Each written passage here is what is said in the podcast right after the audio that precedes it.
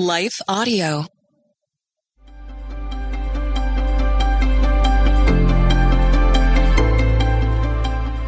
Welcome to the Crosswalk Devotional. We're glad to have you listening with us. Today's topic is righteousness. We'll take a look at what it is and what it looks like. We'll return with the devotional after a brief message from one of our sponsors.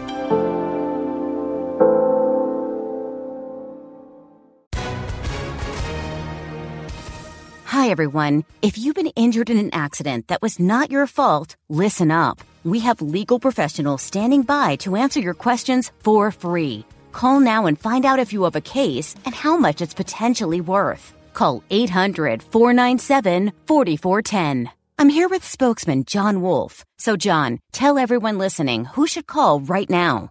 Well, Maria, first off, thank you for having me here. It's always nice to answer the listeners' questions. Now, as far as who should call in, anyone who's been injured in an accident and think you deserve compensation, give us a call right now. 800 497 4410. You'll find out if you have a case and how much it's potentially worth. Thanks, John. You heard it, folks. Take advantage of this opportunity and call now 800 497 4410. Advertisement sponsored by Legal Help Center may not be available in all states.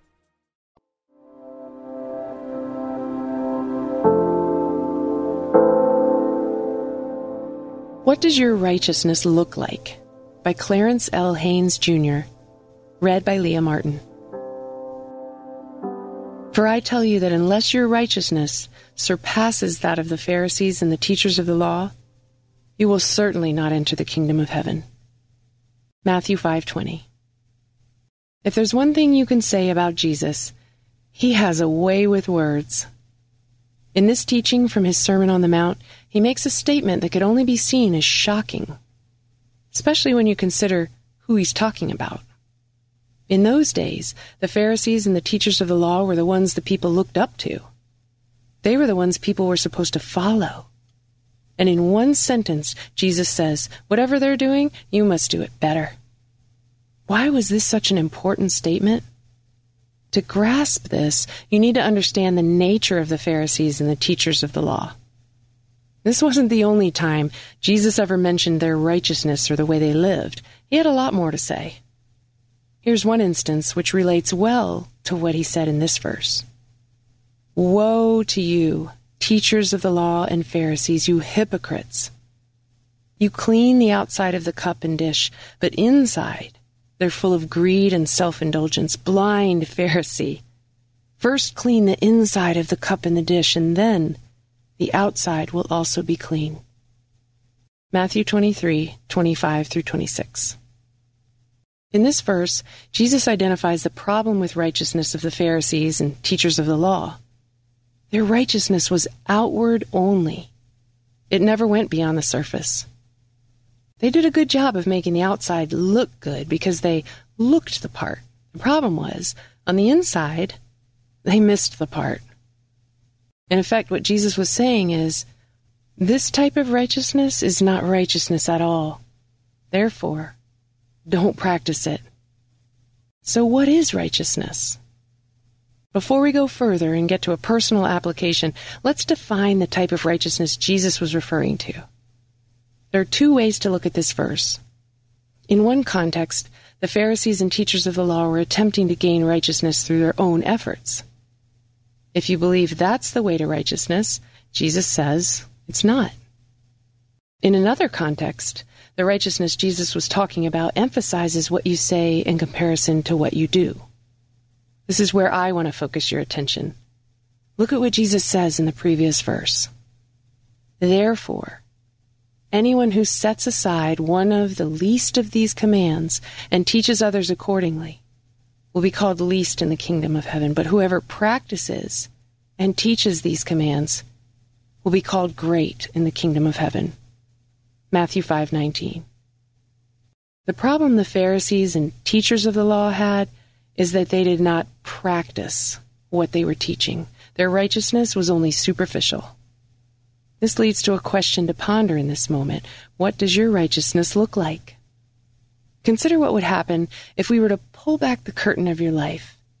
What would it reveal? Would there be a clean outside but a heart that was not? Hopefully, this isn't the case. To be clear, ultimately, we are justified and made righteous through Christ. However, in this context, Jesus is also talking about your words and your actions. Is your outside truly a reflection of what's inside, or is it just for appearance sake? Jesus was trying to help his disciples see that the part of you no one sees is more important than the part of you that everyone sees, because the part no one sees is who you really are. So, how do your insides look? And who are you when it's just you and Jesus and no one else around? The way you answer that question will help you determine if your righteousness exceeds that of the Pharisees and the teachers of the law. As we search our hearts today, it's safe to say we all have areas where what we say and what we do don't always align. This is why we ultimately depend on Jesus' righteousness and not our own. But beyond that, we need to seek to be people who desire an outward life that reflects an inward transformation. When that becomes your heart's desire, you're on your way to having a righteousness that exceeds the Pharisees and the teachers of the law. Intersecting faith and life. Jonathan Edwards is quoted as saying, There are two sorts of hypocrites ones that are deceived with their outward morality and external religion, and others are those who are deceived with false discoveries and elevation, which often cry down works and men's own righteousness. For further reading, check out these articles. A full definition and understanding of the word righteousness on BibleStudyTools.com. What is righteousness on Christianity.com. And what does it mean to be righteous on Crosswalk.com. The Crosswalk Devotional is a production of Life Audio and Salem Media. If you liked what you heard today, please take a second to rate and review this podcast in your favorite podcast app so that more listeners like you can find the show. For more faith filled, inspirational podcasts, visit us at lifeaudio.com.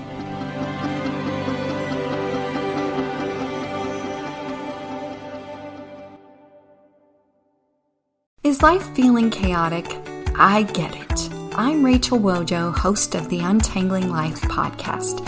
Don't miss the passionate encouragement and faith based resources you need to help you clear your head and calm your heart.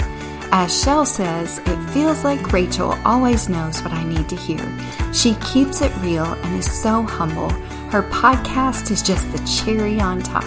Enjoy Untangling Life with Rachel Wojo on lifeaudio.com or your favorite podcast app now.